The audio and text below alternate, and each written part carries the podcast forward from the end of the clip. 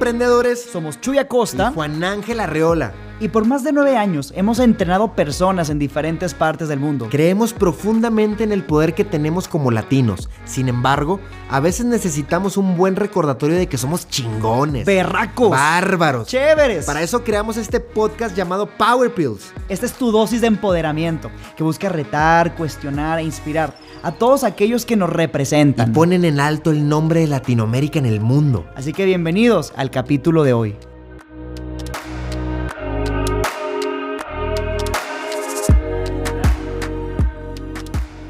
¿Cómo compadre. estamos? Se materializó lo que veníamos platicando desde hace rato. Ya por fin, por fin, como decimos, compadre, diciendo y haciendo. Diciendo y haciendo, diciendo y haciendo. Nace el podcast de Neo Emprendedor y bien contento de teneros a todos los que nos están escuchando con nosotros, que conozcan un poco acerca de Neo Emprendedor, que conozcan a mi compadre, ¿cómo no? Sí, que, que- que hacernos famosos, hacernos famosos ya, compadre. Fíjate que estábamos platicando de por qué nace este proyecto y nos las pasamos teniendo charlas, ¿no? Charlas profundas y dijimos por qué no compartirlo con la mayor cantidad de gente.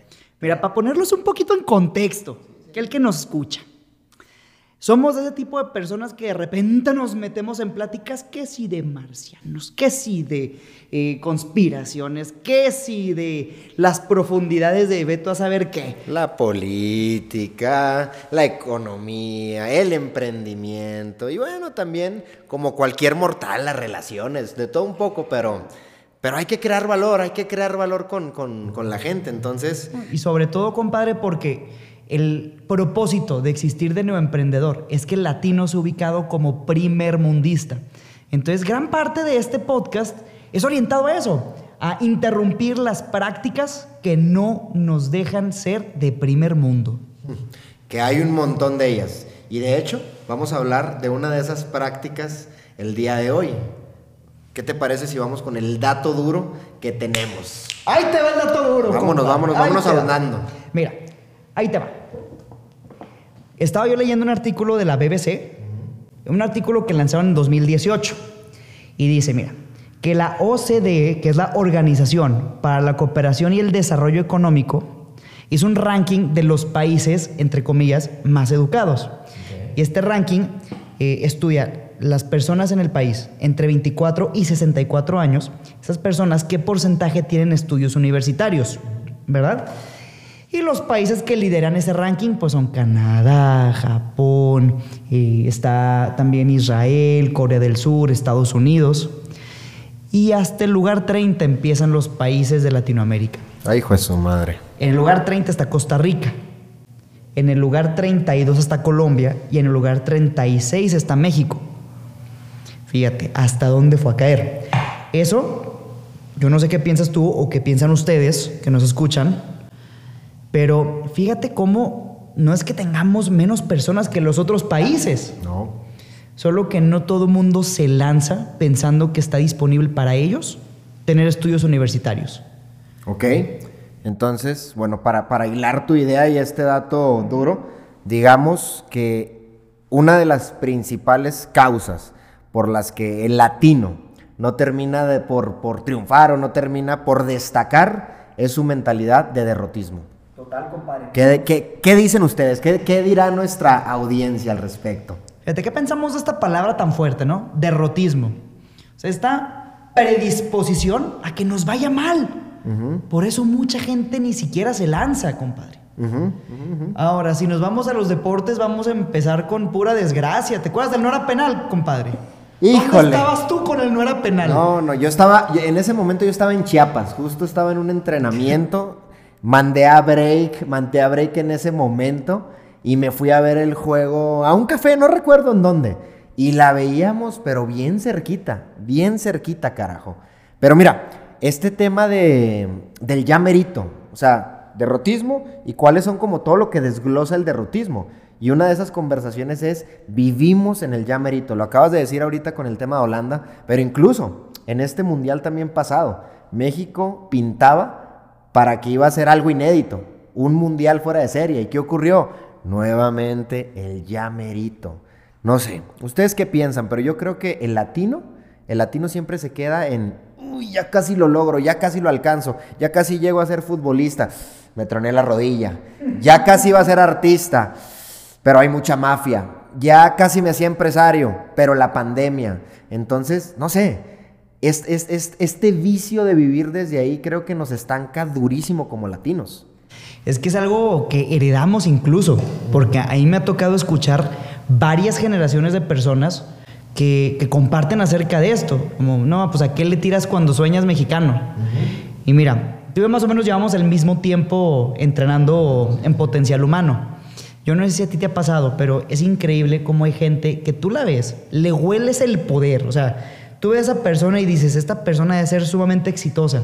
Y cuando te narra su historia de vida, de repente dices, güey, ¿y, qué onda con esta persona? O sea, ¿por, qué, es tan fácil que todo el mundo le vea el potencial menos él? Sí, sí, sí. ¿Con qué se está conformando? Ah, ¿Con qué, con qué se está, con qué está negociando? Pues hay gente que son bien talentosa, grandes músicos, grandes pintores, grandes hablantes, eh, gente muy creativa, gente muy capaz, pero que a la hora de ponérselos donde van y lanzarse a hacer algo al respecto, pasan varias cositas. Primera, apenas se lanzan y ya tienen miedo. Y segunda, ya tienen a todo mundo encima, compadre. Sí, sí, sí. Para que sueñas, aterriza. Fíjate ahorita, voy, a tocar el primer punto que dijiste. Eh, no se nos vaya a olvidar ahorita el tema del contexto familiar y todos los que se nos lanzan, pero lo primerito que dijiste, el miedo. Coño, todavía ni te lanzas y tú ya estás perdiendo. Todavía ni sales a jugar el partido y ya estás perdiendo. Y creo que una de las razones principales es porque al ser humano no le gusta vivir en incertidumbre. Creen que vivir en incertidumbre es sinónimo de, de fracaso. Muchas de estas conversiones, a mí me pasó, a mí me pasó cuando también me lancé a la carrera ya independiente, a ser independiente, a ser empresario, a dejar como lo común. Sí, estudié una carrera, pero no me llamó la atención como vivir desde, desde una vida corporativa. Entonces cuando a mí se me ocurre la idea de decir empresario o entrenador o independiente, es como, madres, ¿y si no funciona? Siempre esta conversación de ¿y si no funciona? Pero la pregunta es, ¿y si sí funciona? Compadre, nueve años después, ahora que se vino todo el tema de la pandemia y, y que muchos de los trabajos de ese tipo de entrenamientos presenciales lo suspendieron, mucha gente esperó nueve años para podernos decir, te dije que eso no iba a funcionar. Total, total. Hasta que aparecieron los entrenamientos en línea. siempre, siempre, hay una manera de darle la vuelta a las circunstancias, caray. Y es que, por ejemplo, eso que estás diciendo, ahorita tenemos la perfecta excusa para decir, ya merito lo lograba. Mira que sí me lancé, mira que sí me preparé, mira que sí invertí, pero llegó el virus asesino. En lugar de asumir la responsabilidad total, está bien, está ocurriendo algo en el mundo, pues qué carajos voy a hacer al respecto.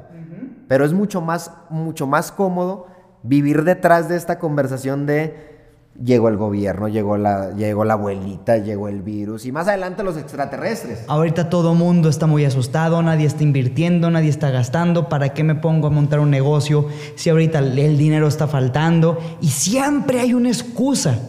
Siempre hay una excusa que viene desde eso que decíamos del principio, derrotismo. O sea, esta predisposición a que las cosas no te van a salir. Sí. Uno, nosotros nos predisponemos. Otro, lo que decías también, el entorno, güey. El entorno, la familia, los amigos, el mismo contexto del, del, país. O sea, no, lo acabas de decir, estamos en el número 36. O sea, no, no, no, no llegamos ni en el top 10. No, espérate, te tengo otro dato acerca de eso. Cuente, cuente, cuente. ¿Sabes qué porcentaje de esta gente que ha recibido estudios universitarios los concreta? 17%, compadre. Ay, caray. O sea, de cada 100 personas que entran a la universidad, 17 son las que logran graduarse. Y otro dato, compadre. Según un estudio de CV Insights, que es una empresa de investigación de Nueva York, dice que el 75% de los emprendimientos en Latinoamérica fracasan antes de los primeros dos años.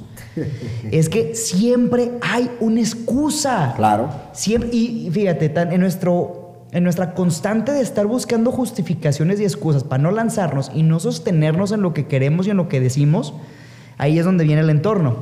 Porque si a 100 personas les va mal, ah, entonces ya me justifiqué porque a mí también, así como ellos 100, a mí también me fue mal. Ya tengo una razón, ya, ya, ya me puedo esconder detrás las faldas de las 100 personas que le fue mal. Ahí hay evidencia. Ahí hay evidencia, no soy yo, hay evidencia. Y casi creo que a alguien le está yendo bien y ya estamos prendiendo la veladora para que le vaya mal, para justificar es que también le fue mal. No es mi culpa, no es que yo no haya tenido el estómago para aguantar los golpes, no es que no haya tenido el compromiso, no es que no me haya capacitado lo suficiente, no es que no haya tenido el valor, es que es así es igual para todos. Eso que acabas de decir, no hay manera de que te vaya bien. Porque si no eres un mamón. Ah, también. A mí me decían, a mí me decían que era bien mamón. todavía, compadre, todavía. Y sabes qué, prefiero serlo. Prefiero ser mamón. Prefiero ser mamón a vivir una vida promedio. Prefiero ser el mamón de la familia o el mamón de, la escuela a vivir una vida promedio. ¿Por qué? Está muy mal visto que te vaya bien, está muy mal visto que te lances, está muy mal visto que te salgas como, ahora sí que del contexto en el que automáticamente vive la mayor cantidad de gente. No sé, ¿qué piensan? ¿Qué pensarán? ¿Qué, ¿Qué piensan ustedes que nos están escuchando con respecto a esta mentalidad de derrotismo? ¿Ustedes qué más agregarían? Fíjate. Hay que estar bien conscientes, compadre, también de cómo nosotros estamos siendo para otros. Si nosotros también estamos impulsando los sueños de otros, si nosotros también estamos empoderando a los otros, si nos estamos poniendo contentos porque al de al lado le va bien, o si nosotros mismos estamos saboteándonos en esta idea de escasez de si a mí me va mal a todo mundo le tiene que ir mal. Fíjate, está esta historia de los cangrejos. Sí, de que imagínate este escenario. Es una feria y hay tres ollas con cangrejos. La primera olla son cangrejos japoneses y está tapada. Y dicen, no, es que la tenemos que tapar porque estos cangrejos se organizan muy rápido y entonces no, no, si dejamos la olla destapada, van a encontrar una forma de salir todos. Y luego están los cangrejos gringos. Y no, lo tenemos que tener tapado porque si estos cangrejos los dejamos destapados, Nada más por decir, yo soy un cangrejo gringo y a mí nadie me encierra. Salen a la fregada. Porque salen. Y luego están los cangrejos latinos, que esa olla no estaba tapada. Y preguntan, ¿por qué esa, por qué esa está abierta? Ah, no pasa nada, porque si uno quiere salir, ya está el otro jalándole la patita para que baje. Entonces, imagínate que como latinos pudiéramos interrumpir esta práctica, compadre. O sea, que pudiéramos interrumpir esta idea de a todo mundo nos tiene que ir mal, esta idea de derrotismo. Está muy jodido eso. Fíjate. Muy, muy, muy jodido porque al final también la vida se trata de jugar en equipo. Si a mi hermano le va bien, por ende a mí me va bien. Si a mi familia le va bien, por ende a mi familia le va bien. Si a mi socio le va bien, por ende a, mi a, mí me va bien. Si a mi país le va bien, pues obviamente la economía va a estar mejor para, para todos nosotros, caray. Pero qué afán de meternos el pie. Fíjate, derrotismo. Acabamos de tocar varios puntos. Uno, lo que es el contexto, cómo, es el contexto. Dos, la parte principal de cómo todavía ni siquiera te lanzas y ya estás perdiendo, caray. Yo, yo los invitaría a todos ustedes, si nos están escuchando, esta parte de, cabrón, lánzate y haz que suceda. O sea, no estemos pensando en, me voy a lanzar y si no funciona. Pensemos, ¿y si sí funciona? Mira, como decías al principio del, del capítulo, es acerca de la incertidumbre, ¿no? Sí, ¿Cuál incertidumbre? Va a haber problemas, va a haber quiebres, va a haber madrazos, va a haber detractores, va a haber muchísimas cosas. O sea, todo lo que tienes miedo que te, que te puede ocurrir, te va a ocurrir. Haz las paces con eso. Ya no está tan incierto, ya no está, ya lo sabes, ya lo sabes. Sí, sí, sí. Es el camino del emprendedor, es el camino del independiente, es el camino de la persona que se lanza. Y eso no nada más en los negocios, en las relaciones funciona igual, en las amistades funciona igual. Pero mira, yo soy de la idea Mejor lánzate y descubre si va a funcionar o no. No estés adivinando que no iba a funcionar. No, y además, además, mira, una vez que te lanzas empiezas a, hacerte el camino, a arar el camino. No tiene nada diferente la gente que ha tenido mucho éxito a la que no. Solamente una cosa, solamente una cosa diría yo. Que no tienen una mentalidad de derrotismo. Sí, total. Tiene una mentalidad ganadora. Sí, porque no están utilizando cada obstáculo como un ahí está, mi ahí está lo que me iba a frenar. Ahí está, yo tenía razón, esto no iba a servir. No, la gente toma los obstáculos y de repente, ¡pum! los transforma en posibilidades. Claro. Entonces, la cachetada, la cachetada, como les gusta a la gente, la cachetada. Si usted es de los que critica, de los que es envidioso, de los que jala, déjeme decirle que es un fracasado. Así de sencillo, duela o no duela, ¿ok? ¿Por qué? Siéntese y quédese, quédese observando cómo la gente de su alrededor, la gente que sí tiene ganas, está logrando cosas. Y la buena noticia, compadre, ser un fracasado o ser un triunfador no es una condena, no es la maldición gitana, no, es una elección. Pero como cualquier elección, requiere que estemos dispuestos a pagar los precios. Es muy fácil ser un fracasado, muy fácil, nada más tiene que sentarse ahí a quejarse y hablar mierda de todo el mundo. Pero también el ser un triunfador demanda. Hay precios a pagar. Muchos huevos, muchos ovarios, muchas agallas, mucha disposición a que las cosas se te salgan de las manos y aún así Acabas de decir algo muy bueno. Huevos. Y yo creo que se necesitan huevos igual para las dos cosas. Huevos para criticar, para vivir una vida mediocre del promedio. Y también huevos para vivir la vida que tú quieres. La pregunta para ti que nos estás escuchando, ¿en qué canasta va a poner sus huevos? ¿Fracasado, derrotista o mentalidad de ganador? Así de sencillo. Y bueno, muchas gracias por compartir eso, compadre. Muchas gracias a todos los que nos están escuchando. La invitación está ahí. Cuesta los mismos huevos ser un fracasado que ser un triunfador. ¿Dónde quiere poner usted sus huevos? Yo definitivamente con los ganadores, compadre. Eso, compadre. Muchas gracias. Gracias, compadre. Ahí estamos. Nos vemos en la próxima, mi gente. Ahí estamos, ahí estamos. Siguiente capítulo.